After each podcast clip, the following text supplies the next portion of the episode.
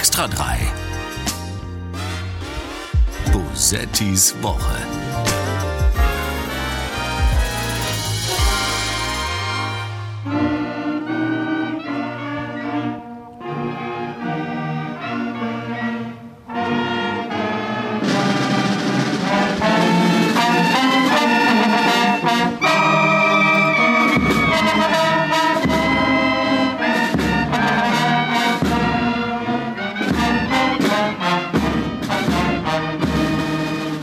Was für harmonische, ohrenschmeichelnde Töne. Das war die deutsche Nationalhymne, falls ihr es nicht erkannt habt, die am Montag in Niger für Olaf Scholz gespielt wurde. Und es ist ein bisschen die musikgewordene Zusammenfassung dieses Podcasts. Irgendwie schon schön, aber am Ende will man nur noch weinen. Bosettis Woche ist das hier, der Extra 3 Podcast mit Sarah Bosetti, das bin ich, und einem Gast.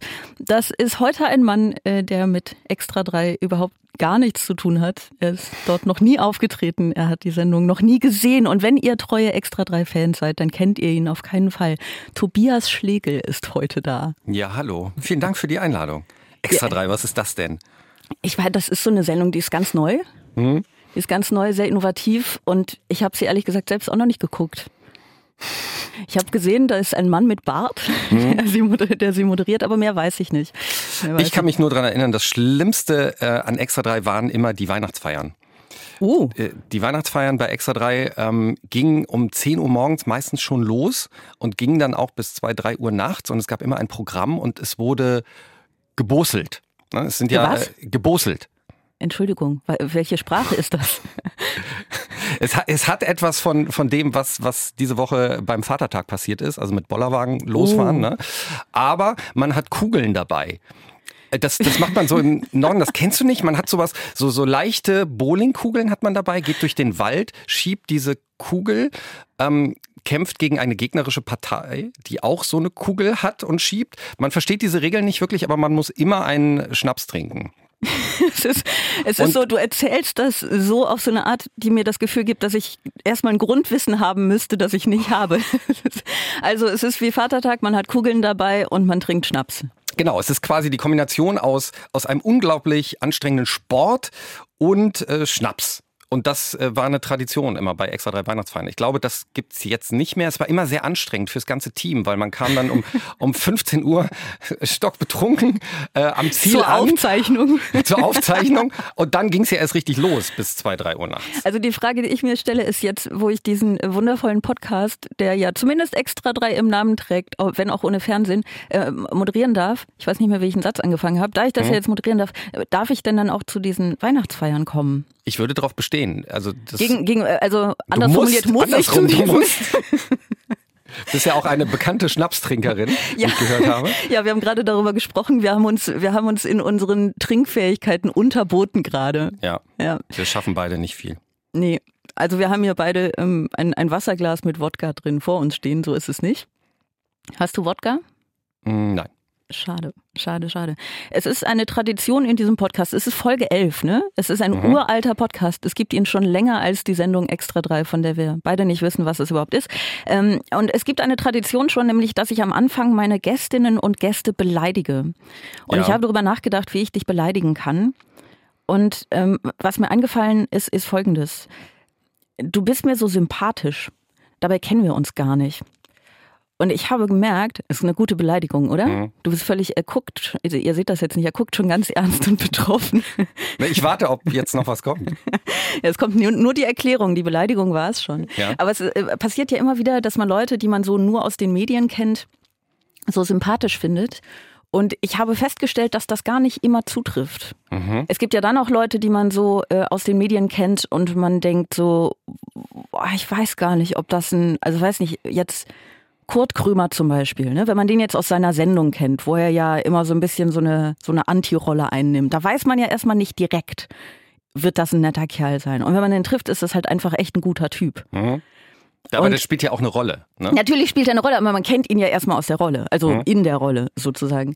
Und ähm, ich finde, du bist so, du bist so, du bist, man sieht dich irgendwie im, im Fernsehen, wo auch immer, und denkt so, das ist bestimmt ein guter Typ. Und bis jetzt hast du mir noch nicht das Gegenteil bewiesen. Aber wer weiß, vielleicht kommt das ja noch. Das ist meine Beleidigung. Zu mehr war ich diese Woche nicht in der Lage. Das ist okay, ich kann das aufnehmen, ich rechne dir das hoch an und ähm, ja, ich bin, ich bin nicht Heidi Klum. Das stimmt. Das ist mir optisch kaum aufgefallen. Ist ja auch ein großes Thema diese Woche. Hier so Rezo hat ja mal was zusammengefasst und hat sich mal ein paar Folgen von Germany's Next Topmodel angeguckt. Ne? Ja. Und äh, ja, das ist, glaube ich, der Weg zur Menschlichkeit. Handle einfach so, als wärst du kein Teil der Produktion von Germany's Next Topmodel. Das ist ähm, völlig richtig. Zugleich machen wir es uns damit aber auch sehr, sehr leicht. Ja. Ja, Warum? weil das, na, weil die, also weil der moralische Anspruch sehr gering ist, finde ich. es ist relativ, relativ einfach. Ja, wir Naja. canceln das jetzt nicht. Es ist in Ordnung.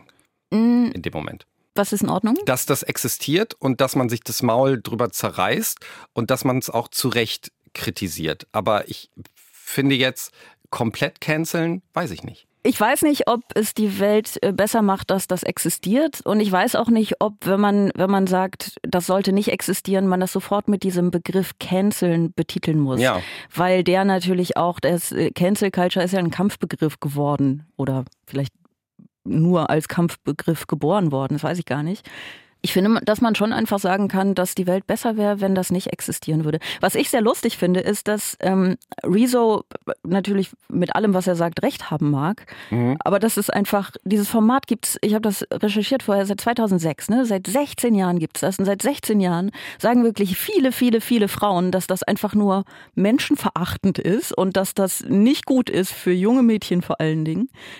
Und jetzt kommt halt ähm, ein Mann und sagt es und plötzlich brennen die sozialen Netzwerke und das ist seit Tagen in den Twitter-Trends. Ja, ich finde ich finde es aber auch okay, weil es ist wahnsinnig unangenehmes Fernsehen. Ich kann das ich kann das nicht gucken. So, also ich, ich bin immer wieder schockiert. Äh, gestern gestern war ja großes Finale, dass das so eine große Quote hat, über 20 Prozent Marktanteil. Ich, ich kann das einfach nicht verstehen. Wenn ihr das verstehen könnt, ähm, schreibt doch mal eine Mail an sarabosetti.hotmail.com, aber nicht an mich. Die, das ist schön, weil Ich es die Mailadresse nicht gibt. Und ich finde Ja. an dieser Stelle, alle aus dieser Produktionsfirma sollten sich was schämen. Punkt. Ja, aber schon seit 20 Jahren. Genau, schon seit 20 Jahren. Ich, ich will das aber, ich finde es schwierig, es so stehen zu lassen. Es ist schlechtes Fernsehen, das unangenehm ist anzuschauen, weil, ich, weil es so schädlich ist für junge Menschen. Hm? Und ich finde schon, dass wir auf die aufpassen müssen. Ja. Ne? Also ich, ich, ich finde, bei dieser Sendung muss man ganz ernsthaft, und zwar nicht nur bei den Beteiligten, sondern auch bei denjenigen, die sich das anschauen, äh, über Jugendschutz nachdenken, wirklich. So, deswegen, naja. Aber äh, Können, wir, können wir uns auf menschenverachtend und zynisch einigen? Einfach mal. auf jeden Ohne Fall. Ironie. Ja, Ja. ohne Ironie. Wir machen sowieso, wir machen nichts mit Ironie hier. Verlierer der Woche. Ich finde, Verlierer der Woche sind die Pendler, die Dauerpendler im öffentlichen Nahverkehr ab dem 1. Juni. Ja. Denn es kam ja diese Woche raus, über ähm, eine Million 9-Euro-Tickets sind ja schon verkauft worden. Und äh, es wird sozusagen richtig voll werden ab nächster Woche. Es wird stickig werden, es wird heiß werden, es wird schweißtreibend werden. Und äh, ich glaube, die müssen einfach jetzt aufs Auto umsteigen. Ja. Deshalb Verlierer. Ja, ich glaube auch, die werden, und ich finde es, äh, es wäre natürlich wahnsinnig traurig, wenn sie es täten, aber es wäre auch sehr, sehr lustig. Ich fände es irgendwie witzig, wenn all die, all die, all die Öko-Heinis, und äh, ich meine das in keinster Weise abwertend, sondern würde mich geehrt fühlen, mich selbst dazu zählen zu dürfen, wenn die jetzt aufs Auto umsteigen, einfach sagen, boah, ich halte das nicht aus. Ich glaube auch, dass neue Jobs entstehen werden. Also kennst du das aus, äh, das habe ich mal selbst erlebt in Tokio, in Japan, zur Rush Hour. Es gibt ja diese uniformierten Reindrücker, Ja. die die Leute in, in, in Bus und Bahn reinquetschen, wirklich. Ich glaube, das könnte auch entstehen und wahrscheinlich werden diese Menschen gerade auch schon gesucht und gecastet bei Germany's Next Topmodel, damit Ich weiß nicht, ob die Statur dieselbe sein brauchen. muss. Ich weiß nicht, ob, also ohne jetzt wirklich dünnen Witze machen zu müssen, aber ich, äh, zu wollen, aber ich glaube, dass äh, nicht dieselbe Statur gefragt ist für die Reinquetscher wie, vielleicht für die Fahrgäste. Also Leute, die bei Germany's Next Topmodel erfolgreich sein können, die sind wahrscheinlich auch sehr beliebt in den Bussen und Bahnen im Moment, weil die nicht so viel Platz wegnehmen. Ist das ein Dünnwitz? Ich weiß es nicht, ein bisschen, ne? Aber es ist leider auch ein bisschen wahr. So leider auch ein bisschen wahr. Hast Denk du eins gekauft eigentlich? Neuen Job des Reinquetschers. Ja, ich war, ich bin dabei. Ich bin auch total sauer, dass du mich jetzt jetzt in den Podcast eingeladen hast und nicht nächste Woche, weil da, da, da wäre ja eigentlich dieses 9-Euro-Ticket schon gültig gewesen. Und heute musste ich, glaube ich, 6,42 Euro zahlen an den Ja. HVV. Ähm, also, also immense Kosten, ähm, dass ich hier sein darf. Aber wir, wir waren bei den Verlierern. Ich finde aber auch, dass es Gewinner gibt Ja. ähm, jetzt mit diesem 9-Euro-Ticket, weil ähm, das sind für mich die Reichen auf Sylt. Und weißt du auch warum? Weil normalerweise, wenn man andere Menschen kennenlernen will, andere Kulturen, dann muss man ja reisen. Und ähm, da- da- das ist ja anstrengend und kostet ja noch mehr Geld und so. Und die Reichen auf Sylt können jetzt weiterhin ähm, beim Hummeressen bei Gosch sitzen, aus dem Fenster gucken und lernen eine völlig neue Menschenart kennen, den Pöbel. ja, ähm, Weißt du, eine völlig neue Kultur kennen die gar nicht. Und allein deshalb, weil es dieses 9-Euro-Ticket gibt, werden sie Menschen sehen, die, die zehn Stunden schwitzend unterwegs waren auf Westerland, dann aussteigen und dann, gucken die raus und äh, sehen mal andere Menschen. Das ist doch ein, also soziologisch ist das doch ein Gewinn. Absolut. Ich weiß nicht, ob das in ihrem Bewusstsein auch ein Gewinn ist. Weil viele reiche Menschen, ist jetzt schön allge- verallgemeinernd, ne? aber die Reichen auf Sylt, da weiß ich gar nicht, ob ihr oberstes Anliegen ist, äh, schwitzende Menschen, die mit dem 9-Euro-Ticket zu ihnen gekommen sind, kennenzulernen. Oder ob sie nicht vielleicht doch sich über die Abgrenzung, die ihnen ihr Reichtum ermöglicht, ganz Ja, glücklich ist, sind normalerweise. Ja, aber es ist ein Mehrgewinn. Sie sind ja noch durch eine Glasscheibe getrennt. Ne? Sie, sie sitzen ja bei Gosch Es hat drin. noch so was Zoo, Ja, es ist wie im Zoo. Ja. Wobei da, das ist immer ganz lustig bei Glasscheiben, man weiß dann auch nicht, wer im, wer im Gehege ist und wer nicht. Ne? Ob jetzt die Reichen im Gehege sind oder ob die 9-Euro-Ticket-Profiteure im, im Gehege sind. Ja, aber es ist schön. Ich finde auch, dass man ruhig mal Leute als Gewinner ähm, deklarieren kann, um ihnen zu sagen, guckt mal, ihr gewinnt, weil vielleicht sehen sie das ja, Ja. äh, selber, selber gar nicht so richtig. Das ich war glaube, übrigens, äh, das war eine traumatisierende Erfahrung. Ich war einmal bei Gosch als Kind und ähm, da, da sind, wo wir gerade bei Glasscheiben waren, ähm, da sind so Hummer drin. Kennst du diese Hummer, die so übereinander gestapelt sind, die noch leben, aber mit den zugeklebten Scheren? äh, Ich finde, das ist, das ist äh, meine Traumaerfahrung als Kind. Und normalerweise will man das ja gar nicht sehen, wie, wie Tiere gequält werden, getötet werden. Das passiert dann in der Küche. Äh, das, das passiert bei Tönnies. Aber äh, äh, im Supermarkt und so, im Restaurant will ich das nicht sehen. Aber ich finde, ähm, dass das immer noch existiert in diesen Restaurants, in diesen Luxusrestaurants. Ja. ist es nicht auch so, dass dann da, also ich weiß gar nicht, äh, übereinander gestapelt jetzt in einem Aquarium Ja, ja. dann noch? Ja, ja. Und die also- werden dann, wenn man den bestellt, dann wird der ja rausgeholt und ne, Ja, frisch gemacht. ich kenne das so aus Filmen. Ich war, Hm. glaube ich, tatsächlich noch nie an so einem Ort aus Gründen. Sarah, wir müssen mal nach Sylt fahren. Wir können uns das jetzt leisten. Ja, wir können uns eine da halt nichts leisten. Wir, können, wir müssen halt Butterbrote einpacken, ne? Und dann können wir durch die, durch die Scheiben zugucken. Ist das nicht ein toller Traum? Also das ist doch, äh, äh, man hat ja heutzutage, ne, hat man es ja schwer, so in den nächsten Tag zu kommen, ohne dass man sich die Pulsadern aufschneiden will. Ne? Man muss aber funktionieren in diesem System im Kapitalismus. Man braucht irgendwas, irgendeinen Traum, das, das den Kopf aufrecht hält. Und ich finde diesen Traum, dass man mit diesem 9-Euro-Ticket auf diese Insel fahren kann. Man wird es nicht machen, die meisten werden es nicht machen. Aber Ja. man könnte es. Man könnte alles stehen und liegen lassen, aus der Tür gehen und sagen, Schatz, ich gehe jetzt Zigaretten holen und dann fährt man mit Sarah Bosetti ähm, nach Sylt. Und allein das ist doch so ein Zugewinn. Und da bin ich der, der Ampelregierung ähm, so, so dankbar, dass, dass wir alle diesen Traum jetzt, jetzt haben. Und dass der uns jedenfalls drei Monate dazu bringt, weiterzuleben. Ja, das stimmt. Nicht. Aber. Chaos-Tage auf Sylt, ich, ich, ich bin dabei. 1. 1. Juni bis 31. August. Ähm, Ach, für die drei Monate machen wir. ja, klar. Wir müssen Dann, halt dann nur. machen wir halt nur zwei Fahrten mit dem 9-Euro-Ticket. Einmal hin, einmal zurück. Lohnt sich das? Nee, wir müssen immer wieder pendeln, weil wir können uns ja ähm, die, die, das Übernachten nicht leisten. Weißt du? Wir fahren jeden Abend Ja. zurück nach Hause. Das geht nicht anders. Schön. Ja, finde ich gut. Das Aber- machen wir. Das ist doch ein Plan. Aber ich hätte gern ein Festival da. Also ich bin sehr enttäuscht, dass zum Beispiel das Hurricane Festival, das Rock am Ring Festival, dass die sich noch nicht committed haben, dass die auch auf Sylt ähm, Ich finde das schön, wie du gerade dich noch so, äh, gerade noch so in, in einem sehr großen Maß an, an, an Bescheidenheit schwelgtest, ist das die Vergangenheitsform? Ich weiß Bestimmt. nicht, schwol schwolgtest.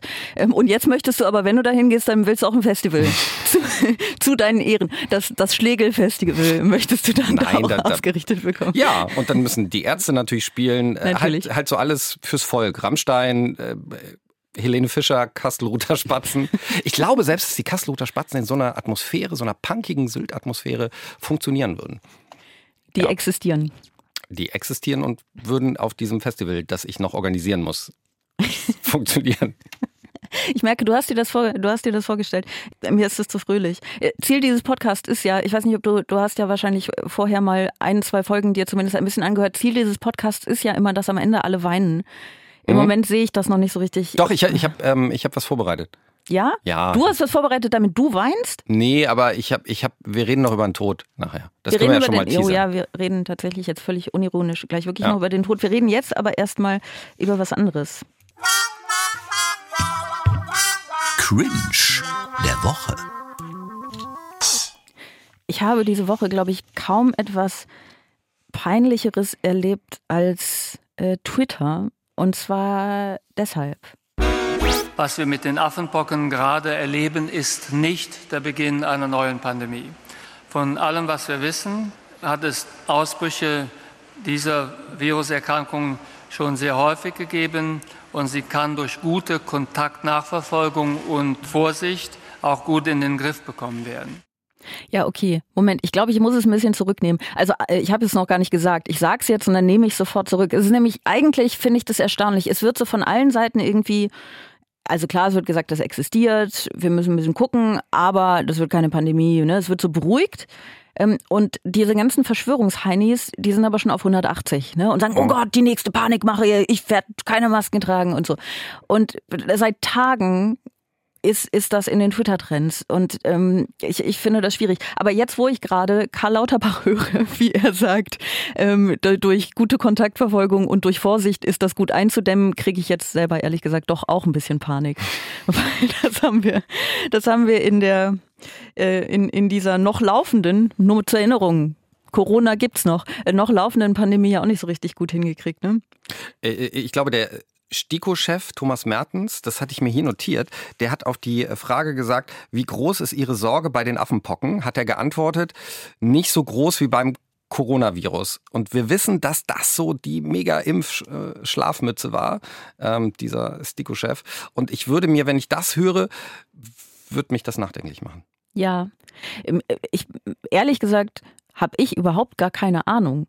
Genau wie du, nehme ich Mhm. an. Ne? Keine Ahnung, ob das jetzt eine Pandemie werden kann oder nicht. Und es bleibt ja im Moment wenig, uns wenig übrig, der ganzen Welt wenig übrig, als auf die Menschen, naja, den Menschen zuzuhören, die Ahnung davon haben und abzuwarten und zu sagen, ja, okay, wenn, wenn sich jetzt Anhaltspunkte dafür geben, dann sollten wir Maßnahmen ergreifen.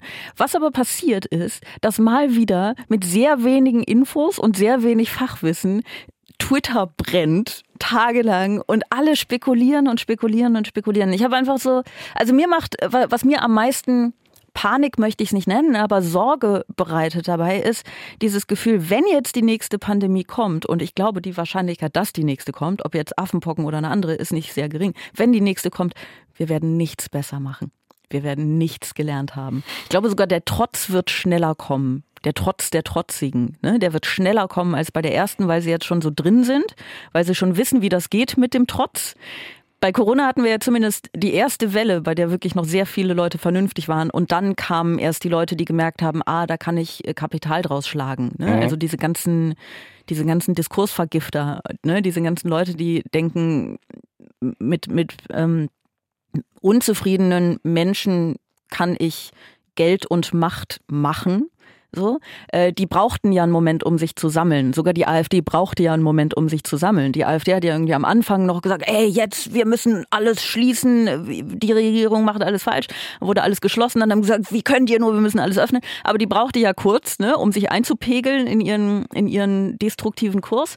Und jetzt ähm, haben das ja die Leute alle schon geübt. Das heißt, die können das jetzt. Und ich glaube wirklich, wenn die nächste Pandemie kommt, wird alles einfach noch schlimmer werden. Weinst du schon? Nein, ich, ich, ich merke nur, das ist ein Thema, das dich sehr äh, berührt. Ich, ich, ähm, ich weiß ja auch, dass du da äh, eine sehr starke Haltung gezeigt hast ne? und auch sehr, sehr angegriffen wurdest, oder? So von, von Impfgegnern. Ja, aber ja nicht nur ich. Ne? Also sie haben das, sie haben ihren ihren Unmut ja breit gestreut. Ich möchte mich da nicht in den Mittelpunkt stellen. Ich sehe es ein bisschen optimistischer, weil ich glaube, äh, Affenpocken, das ist klingt so ekelhaft, das will man einfach nicht haben. Und ich kann mir auch vorstellen, wenn Corona diesen Namen gehabt hätte, hätten wir jetzt eine völlig andere Impfquote. Das stelle ich mal in den Raum. Das kann ich mir auch vorstellen. Ja, das stimmt. Aber ich gehe eben im Moment nach dem Wissensstand, den ich jetzt so vermittelt bekommen habe, nicht davon aus, dass die nächste Pandemie Affenpocken sein werden. Mhm. Also ich weiß es mhm. nicht, ne? Mhm. Aber mhm. wenn die, vielleicht hat die nächste Pandemie wieder einen äh, zu wissenschaftlichen oder zu sehr nach Bier klingenden Namen und dann äh, wird es. Aber du hast schon recht. Es, Affenpocken ist viel greifbarer, ne? Man will auch diesen Ausschlag einfach nicht kriegen. das ist einfach so, so Eiterpocken, das, das will ja. keiner haben.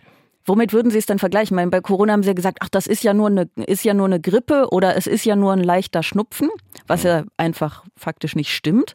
Äh, bei Affenpocken was denn? Es ist ja nur wie Pickel haben, aber Leute sehen ungern scheiße aus. Ich glaube, das könnte helfen dabei. Ja, äh, wenn da wirklich so eine Beulenpest kommt, das, das will einfach keiner mehr haben. Und ich finde es ein bisschen traurig jetzt gerade für Corona, dass dass aber Corona so schnell auf Platz zwei gedrängt wurde, weißt du? Vielleicht da wäre das eine... unsere Verliererin der Woche eigentlich. ja. Armes, armes Corona. Ja, jahrelang auf Platz eins in den Charts, in den Viruscharts und dann kommt einmal so, eine, so, so ein Nagetier irgendwie, ähm, macht mit dem Affen rum, das ist ja auch ein Fehlwirt, habe ich gelernt. Also der Affe ja. an sich ist auch ein Fehlwirt, wie, de, wie der Mensch. Also es kommt irgendwie von Nagetieren und so. Ja, ja, das habe ich auch gelesen. Man will gar nicht wissen, wer, wer da mit wem.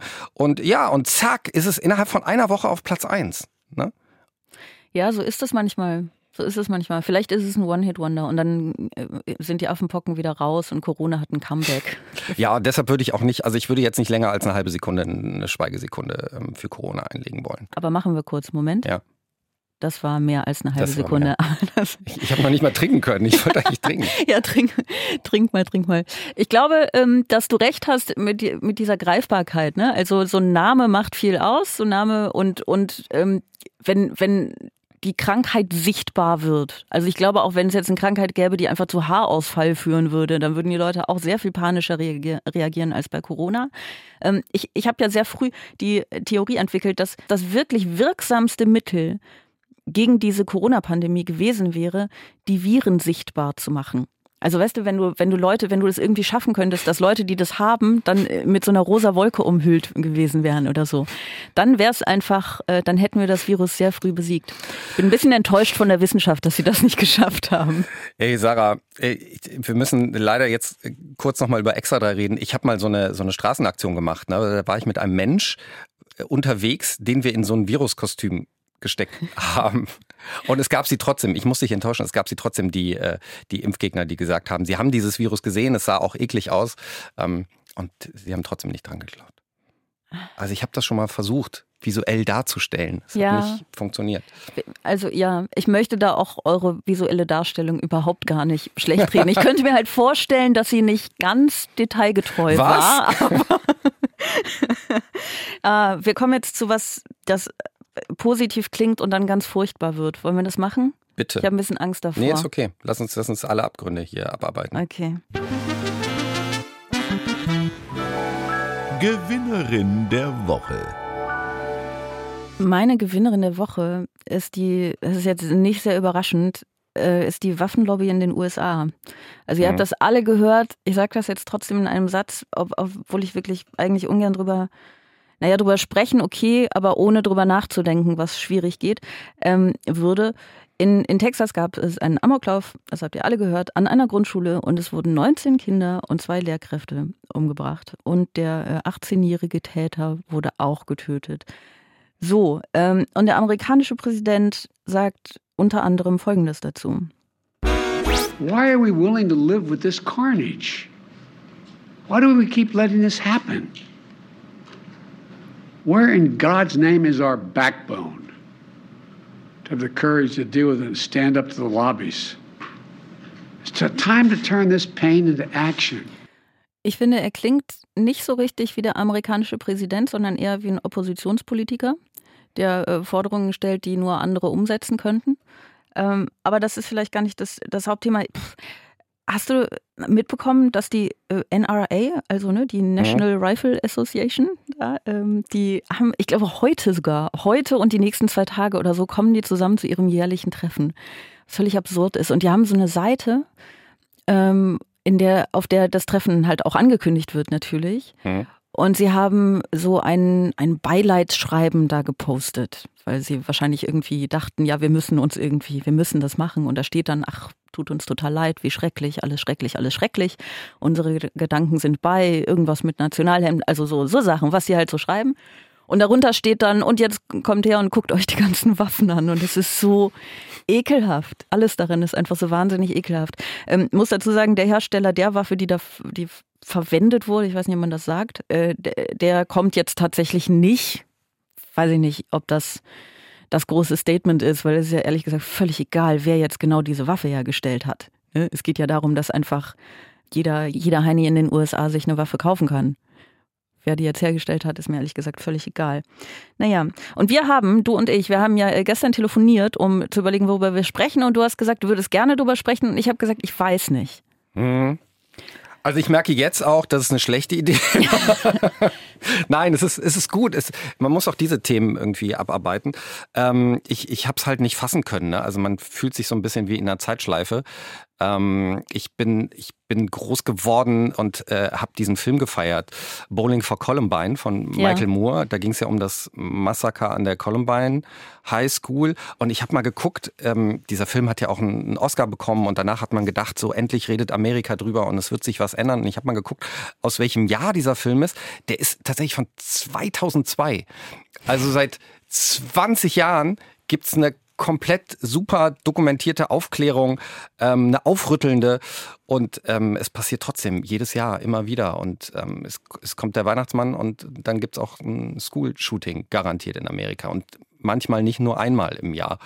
Ähm, das, das darf man aber eben jetzt nicht, weil es so ein schwieriges Thema ist, unter den Tisch fallen lassen, finde ich. Nee, darf man nicht. Aber ich finde, dass sich da mal wieder die, die Frage stellt, was für eine Rolle wir haben. Ne? Also ich meine, Extra 3 und auch der Extra 3 Podcast ist ja im Grunde, es ist ein Satireformat. Und Satire ähm, hat, ich, ist, ist ja sehr wichtig, kann man drüber streiten, ich sehe das aber, so Satire ist wichtig. Ähm, und, und Kunst an sich ist wichtig und wir müssen, wir, wir müssen Dinge reflektieren, aber es ist einfach, es ist vor ein paar Tagen passiert.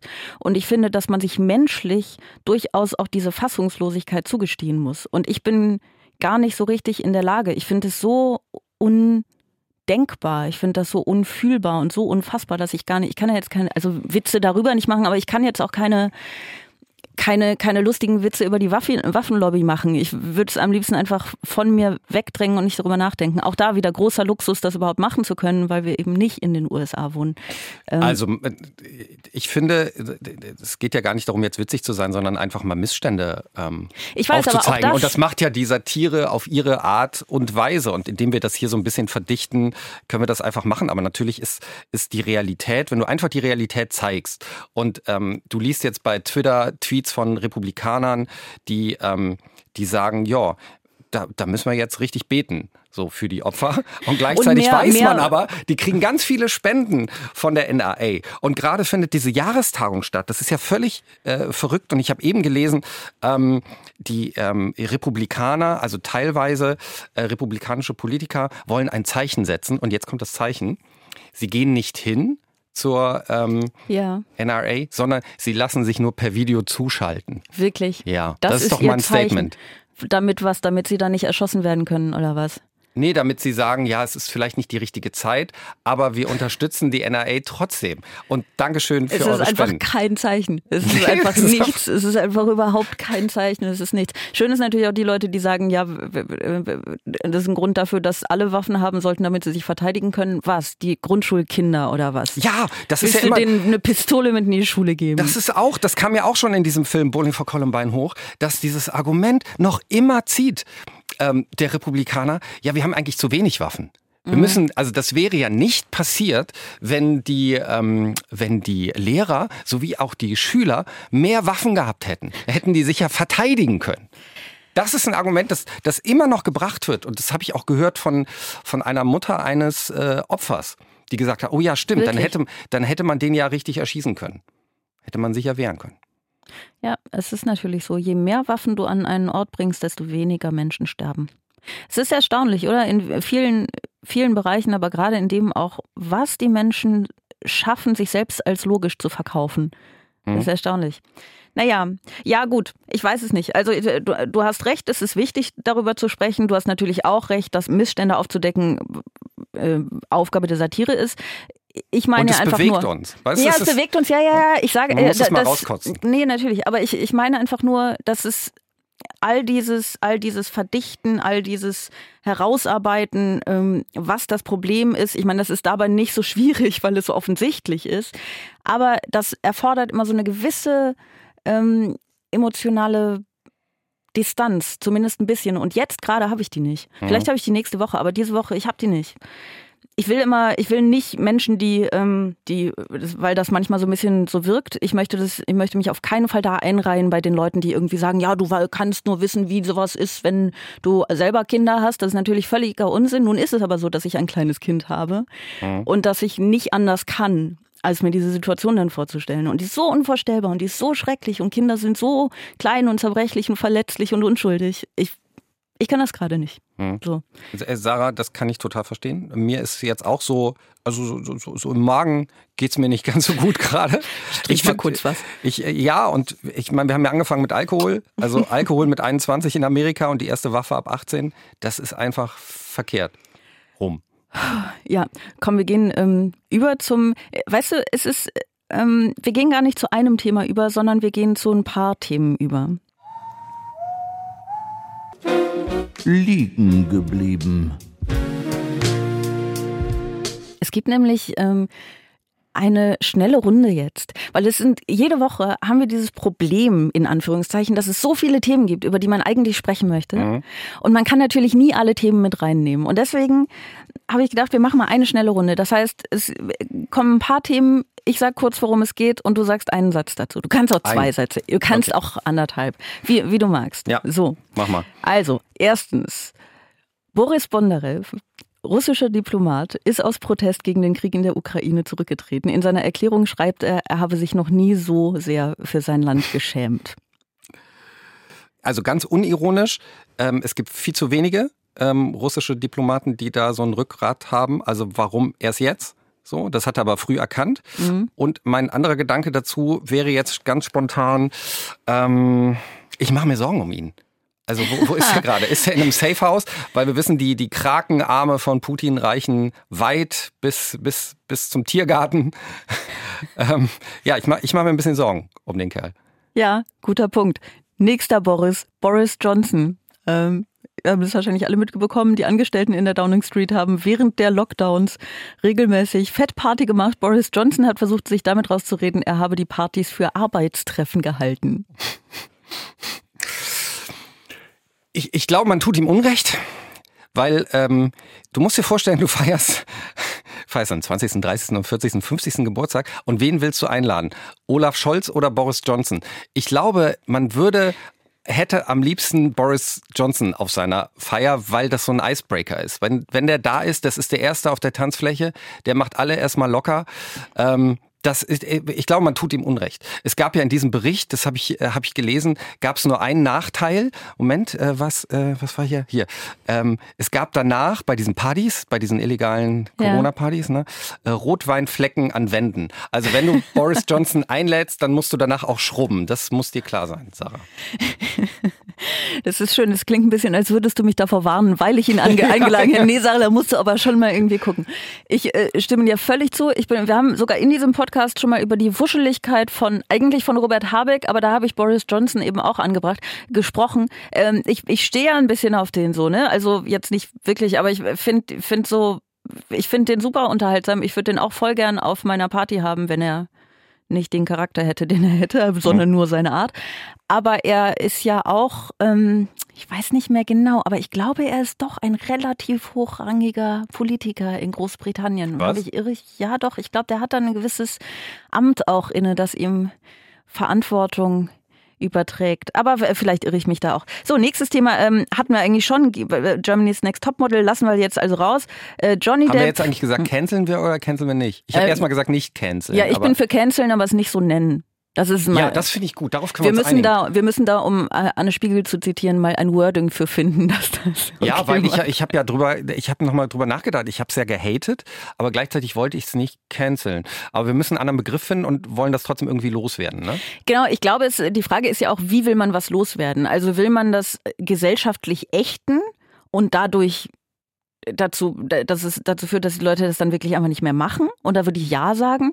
Will man es verbieten? Und das finde ich eine andere Frage, weil ich bin Ja. in, Ja, ja. So, so sehr Leute das auch immer behaupten. Ich bin ja nicht so sehr für Verbote. Ne? Ich bin sehr dafür, dass wir in einer Welt leben, in der Germany's Next Topmodel nicht existiert. Der Weg dahin ist diskutabel. Hm? Hm? Vielleicht könnte ähm, einfach äh, Heidi Klum in Rente gehen. Sehr früh, aber genug Geld wird sie verdient haben. Und in Finn Rente Kliman übernimmt? Finn Kliman übernehmen. Nee, genau, aber nee, sagen wir mal, sagen wir mal, das Format existiert noch. Also und das Format ist aber grundsätzlich so ein so ein empowerndes Ding, ne, für für junge Frauen oder von mir aus auch Männer, warum nicht? Ähm, in der dann irgendwie eine sehr nette Person ihnen so ähm, finden, hilft, ins Leben zu finden oder sowas. Weißt du? Wer weiß. Also es ist ja. Ja, aber ohne ausziehen und auf Männer räkeln und Genau, also einfach alles anders. Also wir so, machen Ja. anders. Wir, wir canceln das Format nicht. Das Format bleibt. Das kann auch so heißen von mir aus. Aber wir machen alles anders. Toll. Toll, ne? Ich finde es Ja. auch gut. Nächstes Thema: Johnny Depp gegen Amber Heard. Wir sind hier gerade so ein bisschen im Boulevard äh, gelandet, du merkst das. Ähm, der Prozess endet nämlich diese Woche und ich habe das Gefühl, die Leute sind so ein bisschen traurig, so wie sie traurig sind, wenn ihre Lieblingsserie abgesetzt wird. Ey, ich bin, kann ich da, kann ich da irgendwie eine Karte zücken? So, ich bin, ich bin raus. So, komm, wir haben schon über Germany's Next Topmodel äh, geredet. Müssen wir jetzt auch noch über, über Johnny und Amber reden? Nee, ich würde auf gar keinen Fall über Johnny und Amber reden. Ähm, auf gar keinen Fall. Ich finde, das Einzige, was ich daran interessant finde, ist, wie das wahrgenommen wird. Ich habe den Prozess nicht verfolgt. Ich weiß nicht, wer da gerade was. Also ich bin auf Twitter. Das heißt, ich bekomme dann so Sachen mit wie Kate Moss hat irgendwas gesagt, einfach weil Kate Moss zwei Tage in den Twitter-Trends ist und ich da einmal draufklicke. Aber ansonsten Ja, habe ich alle das. sind auf Johnnys Seite. So sieht's jedenfalls Das, aus. Ne? das habe ich, glaube ich, auch mitbekommen. Das ist, äh, aber da, da will ich nämlich gar nicht rein thematisch. Weißt du, das finde ich, ich habe keine Ahnung und ich will's auch ehrlich gesagt, ich will die Ahnung nicht so haben. Ich glaube, dieser Fall ist nicht völlig uninteressant, weil im Raum steht, dass ein Mann Betroffener häuslicher Gewalt sein könnte. Ähm, vielleicht auch ist, also wirklich, ich bin dann nicht, ich weiß das nicht und ich möchte da nicht und spekulieren. eine Frau auch. Und eine, eine Frau auch, aber das ist ja. Ja. nicht das, das ist ja leider eben nicht das Ungewöhnliche, sondern das Ungewöhnliche ist, dass es sein kann, dass ein Mann betroffener häuslicher Gewalt sein könnte. Ähm, insofern finde ich das quasi als Diskussionsthema nicht uninteressant.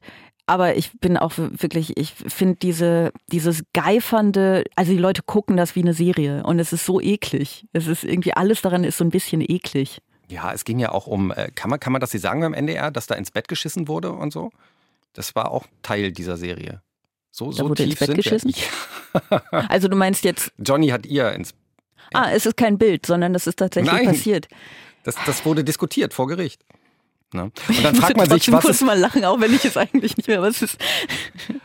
Ah, es ist natürlich Nein, du schlimm, musst wenn das weinen. dann. Ich muss weinen, ja, ich muss weinen. Aber der es, HSV hat die Relegation nicht geschafft. Weißt du, ich bin ja, ich bin ja immer relativ desinteressiert an diesen Boulevardthemen, ne? Und Ja. wie gesagt, Germany's Next Topmodel interessiert mich als Sendung überhaupt nicht. Ich finde es immer dann interessant, wenn es irgendwie einen, einen, ähm, einen Aspekt zutage fördert, der für die gesell gesellschaftliche Debatte wichtig ist. Und das, das Selbstbild von Frauen und auch von jungen Mädchen ist wichtig. Deswegen finde ich, man muss da an irgendeinem Punkt drüber sprechen.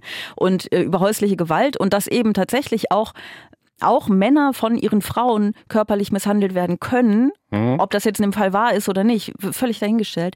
Und dass da äh, dass, dass diese Fälle dann mit einer ganz anderen Form von Scham behaftet sind.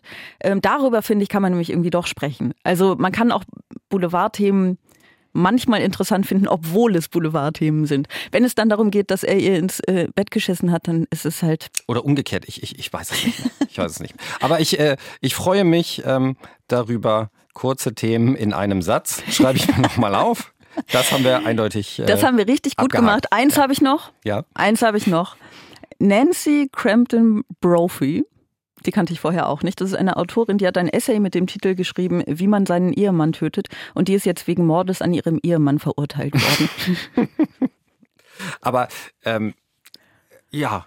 ja. Darüber gibt es eigentlich nicht viel zu sagen, aber ist es nicht. Sie hat es durchgezogen, ne? Es ist wirklich blöd für den Ehemann, aber der Rest ist irgendwie schön, oder? Sometimes truth is stranger than fiction. Bad Religion. Schöner Song. So, komm, wir kommen zu noch was Schönem.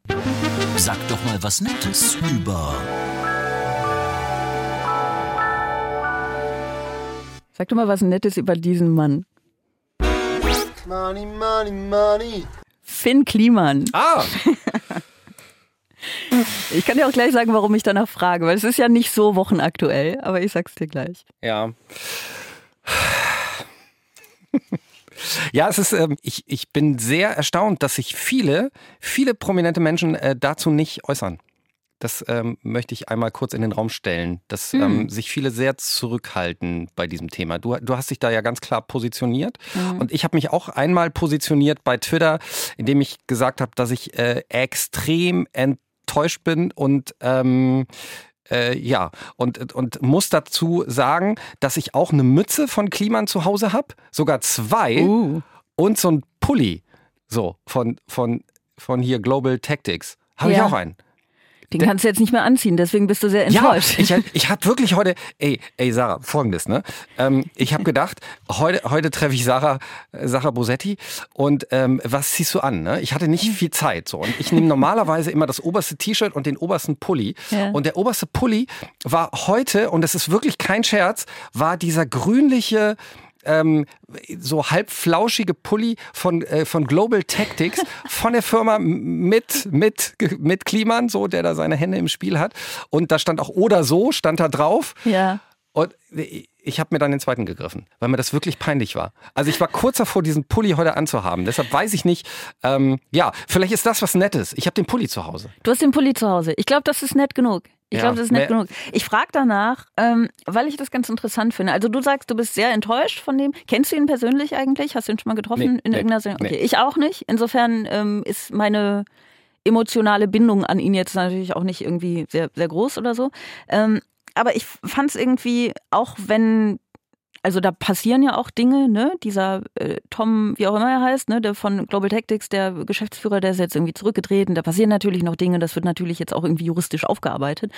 Aber im Grunde ist es ja jetzt nicht das Thema dieser Woche. Ich habe aber gedacht, dass es interessant wäre, dich danach zu fragen, weil ich es ja immer so ganz lustig finde, wie Leute sich emotional an Menschen aus den, aus, die sie nur aus den Medien kennen, binden, ne? Und dann so eine Erwartung daran haben, dass das irgendwie moralisch einwandfrei äh, tolle Menschen sind. Und du bist ja jemand, der halt auch tatsächlich gute Sachen macht, ne? Also du hast ja irgendwie, du hast ähm, diese Ausbildung gemacht als Rettungssanitäter, du hast auf einem Notfallsanitäter. Notfallsanitäter, entschuldige, entschuldige, du hast auf einem ähm, Seenot, ja, es ist gut, gut, dass du das sagst. Mhm. Ich meine, ich hätte gedacht, dass im Notfall Menschen auch gerettet werden, aber hey, dann, Nein, aber das ist, wenn du da drin steckst, das ist eine, das eine ist in drei Monaten äh, abgehakt und das andere dauert eine dreijährige, also da hast du eine Ah. richtige dreijährige Ausbildung, ah, musst du da machen, so siehst du, Vollzeit. siehst du, habe ich es äh, Mit Staatsexamen mein- und so. Ja. Deshalb kämpft man da immer dafür, dass man. Das äh, verstehe ich gut. Ich verstehe das gut und ich bin ja auch sehr für sprachliche Genauigkeit. Das wusste ich nur tatsächlich einfach nicht. Ich war einfach schlecht informiert. Okay, aber mach weiter. Notfallsanitäter, ja. Ja, äh, Seenotrettung, Ja. richtiges Wort. Du warst, ähm, äh, du warst auf einem Seenotrettungsschiff und so. Das heißt, du hast ja äh, diese Dinge gemacht und du hast dann, unterbrich mich, wenn ich jetzt lüge, aber auch eine Weile extra keine Interviews und so gegeben, damit es eben nicht diesen Eindruck erweckt, dass du das jetzt irgendwie als Publicity-Stunt machst, Ja. sondern weil du das halt ernst gemeint hast. Ja. Zugleich bist du ja überhaupt nicht verpflichtet jetzt, weil du auch mal im echten Leben, nenne ich das jetzt, gute Sachen machst und gemacht hast, bist du ja nicht verpflichtet, aus den Medien zu verschwinden. Und natürlich wirst du immer wieder darauf, darauf angesprochen, wie zum Beispiel jetzt auch von mir.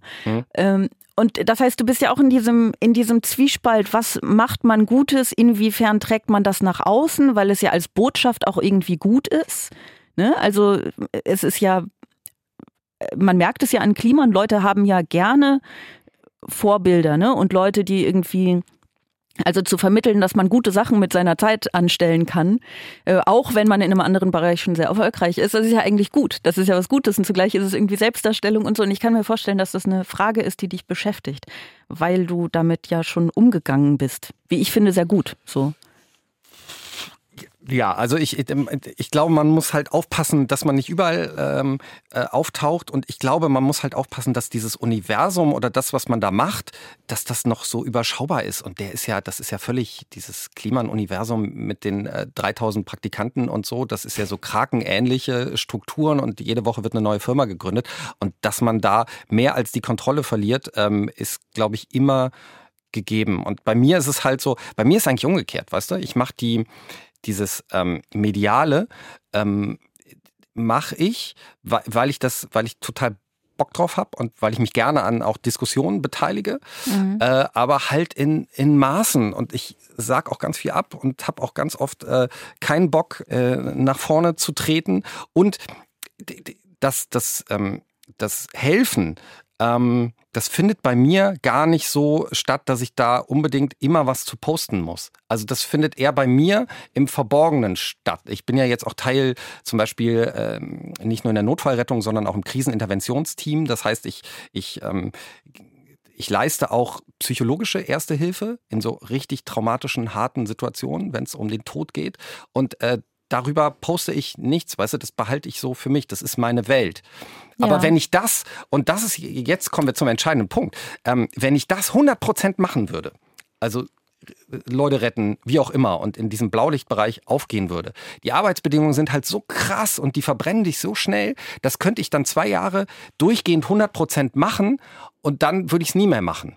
Ja. Und die einzige Chance, das langfristig durchzuziehen und ehrlich auch vor sich selbst das durchzuziehen, ist, ähm, indem man das nicht 100% macht und ein bisschen reduzierter. Und deshalb habe ich ein bisschen Zeit ähm, für meine andere Spielwiese, so die mediale Spielwiese. Das, das, ist, das ist irgendwie meine Mischung, die, die das möglich macht, dass ich langfristig auch gute Taten vollbringen kann. Ja. Weißt du? Nee, das klingt auch, also das klingt sehr stimmig und das klingt sehr, äh, sehr gesund vor allen Dingen. Ne? Also so, dass du dabei auf dich selber achtest. Aber es ist ja einfach in den, in den Medien, bei allen Menschen, die irgendwie so die Öffentlichkeit haben oder suchen, so ein bisschen verbreitet, dass dann, also dass alles zu einem Medienprodukt werden muss. Mhm. Ja, und das, ähm, ich finde das in Maßen auch okay. Also du hast doch, du hast doch ein Buch geschrieben zum Beispiel über die diese Seenotrettungszeit, mhm. ne? So völlig kann man ja machen. Das ist ja interessant für Leute. Also es ist ja eine Geschichte, die man teilen kann. Naja, es ist ja auch äh, Missstände aufzeigen. Da sind wir wieder, weißt du? Genau, das hat mich genau. so berührt und so aufgeregt. Das war ja auch gar nicht geplant, äh, dass ich darüber sprechen muss und Leute rütteln muss, dass das gerade passiert. Und ich ja. sage das in jedem Interview, auch in diesem hier. Menschen sterben im Mittelmeer. Ja. Punkt. So und das. Äh, habe ich keinen Bock darauf, dass Leute das verdrängen. Ja, genau. Und dann ist es ja, das, das ist, was ich anfangs meinte, das ist ja gut, weil du dadurch ein Bewusstsein schaffst, im besten Fall. Ne? Hm. Zumindest ist das ja der Versuch, das irgendwie ins Bewusstsein der Leute zu bringen. Und das ist richtig. Und zugleich ist dieses, ähm, alles, was man tut, selbst inszenieren. Also ich meine, Finn Kliman hätte ja auch ähm, so einen Ort, so einen kulturellen Ort erschaffen können, ohne dass das ein Medienprodukt wird. Ne? Hätte er machen können in irgendeiner Form. Ich weiß nicht, ob er dann Geld dafür bekommen hätte in dem Maß. So, ne? Aber das wäre ja auch, auch eine Überlegung gewesen. Oder er könnte ja auch was weiß ich, was er da alles gemacht hat mit seinen Ferienwohnungen und so. Das sind ja Pro Projekte, die muss man dann ja nicht noch auf Insta posten, sondern das könnte ja auch irgendwie einfach alles passieren.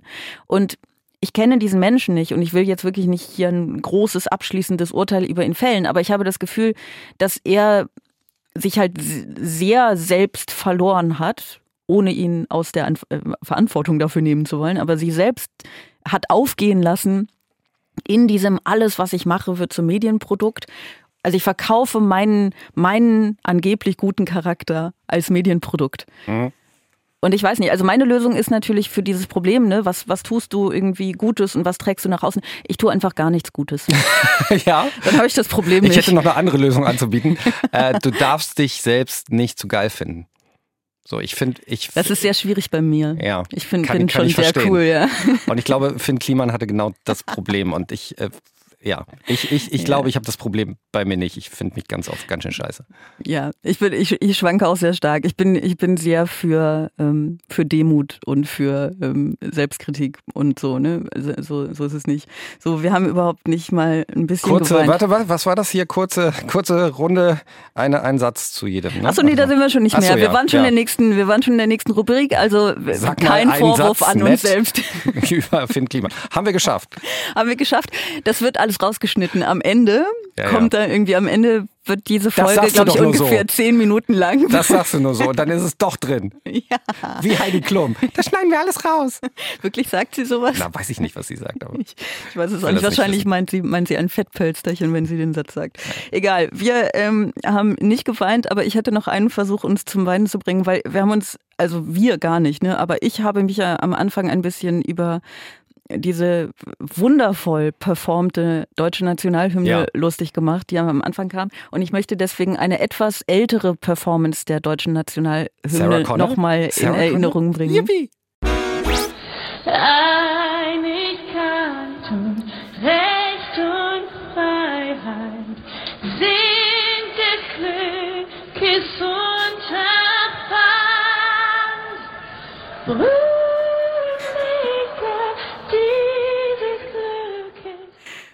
Brüh im Lichte, Sarah Ja. Connor, es ist schön. Ich glaube, das ist eigentlich ein ganz schöner Abschluss. Wir hatten zweimal die Nationalhymne in dieser Folge. Alle Nazis werden uns lieben. Endlich werden sie uns lieben. Es ist, es ist ganz toll. Und ich finde, es hat auch was schön Trauriges. Ja, man kann, man kann weinen. Wie halt eben diese, diese HSV-Fans beim Relegationsspiel. Äh, am Montag war das noch, ne? Das finde ich übrigens Ich so bin, toll. ach so, du bist so Fußball. Nein, nein, nein, überhaupt affin. nicht. Ich habe nur die letzten zehn Minuten gesehen und ich, ich, ich wollte an dieser Stelle nochmal sagen, vielen Dank HSV-Fans, weil man denkt ja normalerweise, der Fußballfan an sich ist so ein grob schlechtiges Wesen. Ne?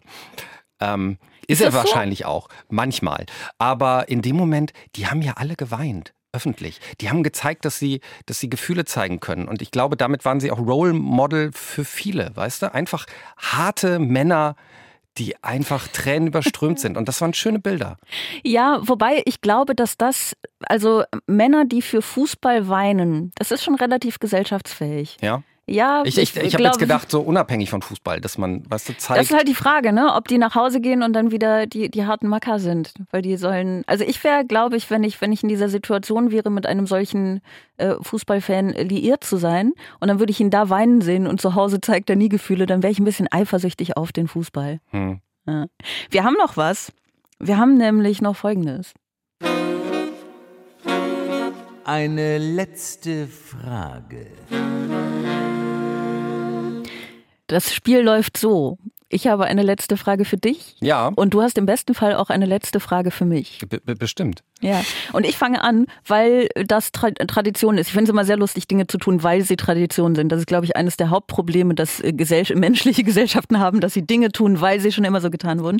Aber hey, wir haben das jetzt zehn Folgen lang so gemacht. Wir machen das in der elften auch. Ich habe tatsächlich eine, ähm, eine Frage einer Hörerin. Hm. Und ähm, sie fragt, das ist Kerstin. Kerstin fragt, wärst du gern Harry Potter? Weil sie schreibt, dass du mit 13 gezaubert hast. Oh ja, das wäre ich gerne. Punkt. Antworten Sie mit einem Satz. Sehr gut. Äh, Ich hatte, ich hatte, ähm, ich habe diese Zauberausbildung gemacht. Ich bin im magischen Zirkel von Deutschland. Ich wollte wissen, wie, wie David Copperfield durch diese Wände gegangen ist. Es gibt einen magischen Zirkel ja, ja, ja, von Deutschland. Ja, ja, ja, ja, ja. ja habe ich so eine Zauberprüfung. Und da musst du auch so Fragen beantworten wie, ähm, wer hat zum allerersten Mal in der Geschichte der Menschheit einen Elefanten von der Bühne verschwinden lassen? Das, es gibt so einen theoretischen Teil und da musst du zaubern, wie Harry Potter, musst du dich beweisen, 20 Minuten vor so alteingesessenen, bärtigen, ähm, altgedienten Zaubermeistern. Oh. Und Gibt's du hast Punkte bestanden. und ich, ich habe bestanden. So. Und wer, wer, hat, wer hat das mit dem Elefanten? Er selbst, weil er runtergegangen ist einfach. Nee, nee, nee, nee, das ist toll. Und der erste Trick überhaupt ist ja dieses ähm, äh, mit dem Huhn hochwerfen. Damals in Ägypten auf dem Marktplatz. Also man hat dem Huhn den Kopf abgeschlagen, hat es hochgeworfen und es flog dann ja noch weiter. Weil es ja eben so ist, ne? medizinisch Ja. flattern die dann noch. Und dann ist es über, über irgendwie äh, über ein Dach noch geflogen und dann abgestürzt. Aber Hast das war der erste Satz an, hast du diesen Satz angefangen mit, das ist toll? Wo? Also es ist toll, man hat dem Huhn den Kopf abgeschlagen. Das ist toll für den Effekt, for, for the show. Aber fürs, fürs Huhn ist es nicht so toll. Oh, aber wie, ich merke schon, du gehst da Hummer diesen richtig. Ja, du gehst aber richtig auf. Ja. Oh, Da- schön, okay. Du, hast- du hast mich, äh, jetzt muss ich das wieder runterziehen. Warte mal. Ich habe äh, ich hab ja immer. Es wenn man- knistert. Ja, wenn man nicht weiß, was, ähm, was für Fragen man stellt, dann gibt's ja das hier, ne? Max Frisch Fragebogen. Kennst du das? Ah, ja. Das ist so toll. Das, Das ähm, hast du jetzt mitgebracht, das als, als, äh, Ja, als Quell für deine äh, Gegenfrage. Weil, weil ich die Fragen hier so großartig finde. Ähm, zum Beispiel, ich, kriegen wir das hin, wenn wir ganz schnell sind? Pass auf, ich habe nämlich Humor oder Tod. Such's dir aus. Kategorie. Ist das nicht dasselbe? Ich weiß es nicht. Äh, nee, du musst Tot, aussuchen. ne? Wir machen es ist, tot. ich habe schon Okay. mal einen Fragenkatalog bekommen. Es war aber, glaube ich, ein anderer. Pass auf. Ähm, äh, Max Frisch könne ja mal an äh, sarahbosetti.hotmail.com schreiben, äh, wenn, ihr, wenn ihr wisst, Ich wer werde das diese ist. E-Mail-Adresse einfach einrichten. Mit dem fahren wir auch nach Sylt. Also, die Frage ist, eigentlich sind zwei, deshalb A und B. Wem gönnen Sie manchmal Ihren eigenen Tod? Wem ich, wem ich meinen Tod gönne? Also wem oder, gönnst du manchmal deinen eigenen Tod? Verstehe ich nicht. Naja, so, ich, ich, ich wisch dir mal richtig eins aus, ich sterbe jetzt. Das hast du nun davon. Das ist ein Gedanke, der mir noch nie kam. Sorry, ist Max. vielleicht sy- sy- sympathisch, weil, äh, weil, weil du dich dann als unbedeutend betrachtest, weil keiner drauf reagieren würde, vielleicht. Ja, vielleicht möchte ich auch einfach nicht, dass Menschen unglücklich sind. Also es gibt, es gäbe so ein, zweieinhalb Menschen, die es nicht so cool fänden, wenn ich sterbe und denen bin ich erstmal wohlgesonnen. Okay. Äh, es gibt Gott sei Dank noch eine Frage B. Ich bin auch froh. Aber wir sind, wir sind beim Thema. Also wir Oh, wollten ja, bleiben wir wollten ja traurig. Oh ja, klar. Ja, okay, Ja. ja, komm. Ja, damit. Haben Sie schon, also hast du schon Tote geküsst? Ähm, Menschen geküsst, die jetzt tot sind oder Ja. Menschen, die zu dem Zeitpunkt schon tot waren? die, als du sie geküsst hast, tot waren. Nein. Ich bin gar nicht sicher, ob ich ähm, Toten so direkt begegnet bin.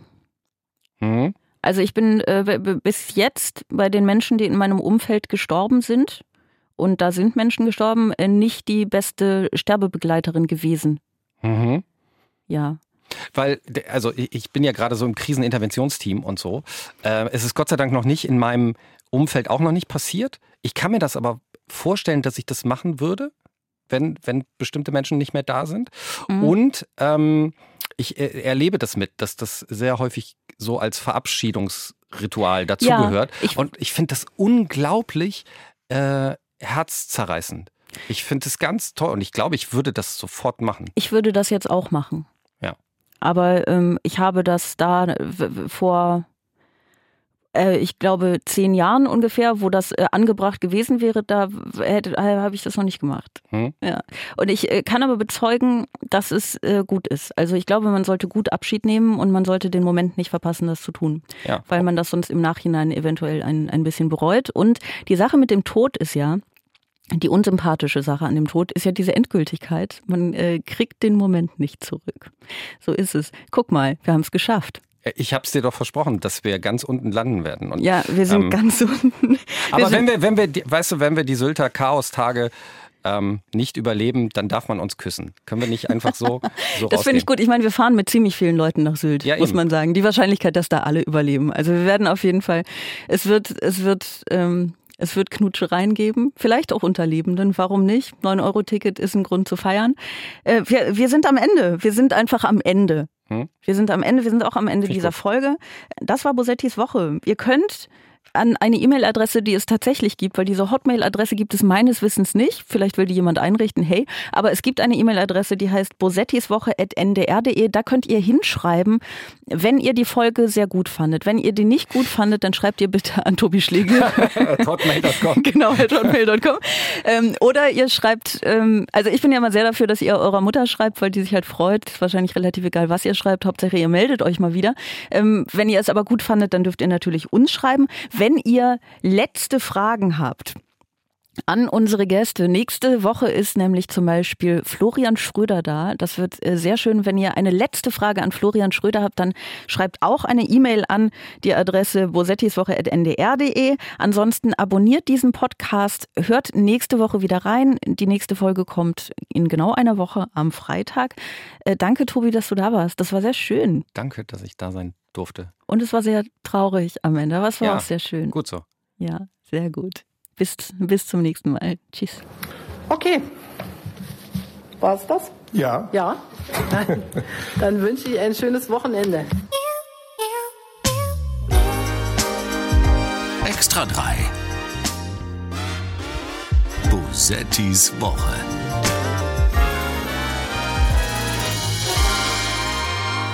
Ein Podcast vom NDR, immer freitags nachmittags.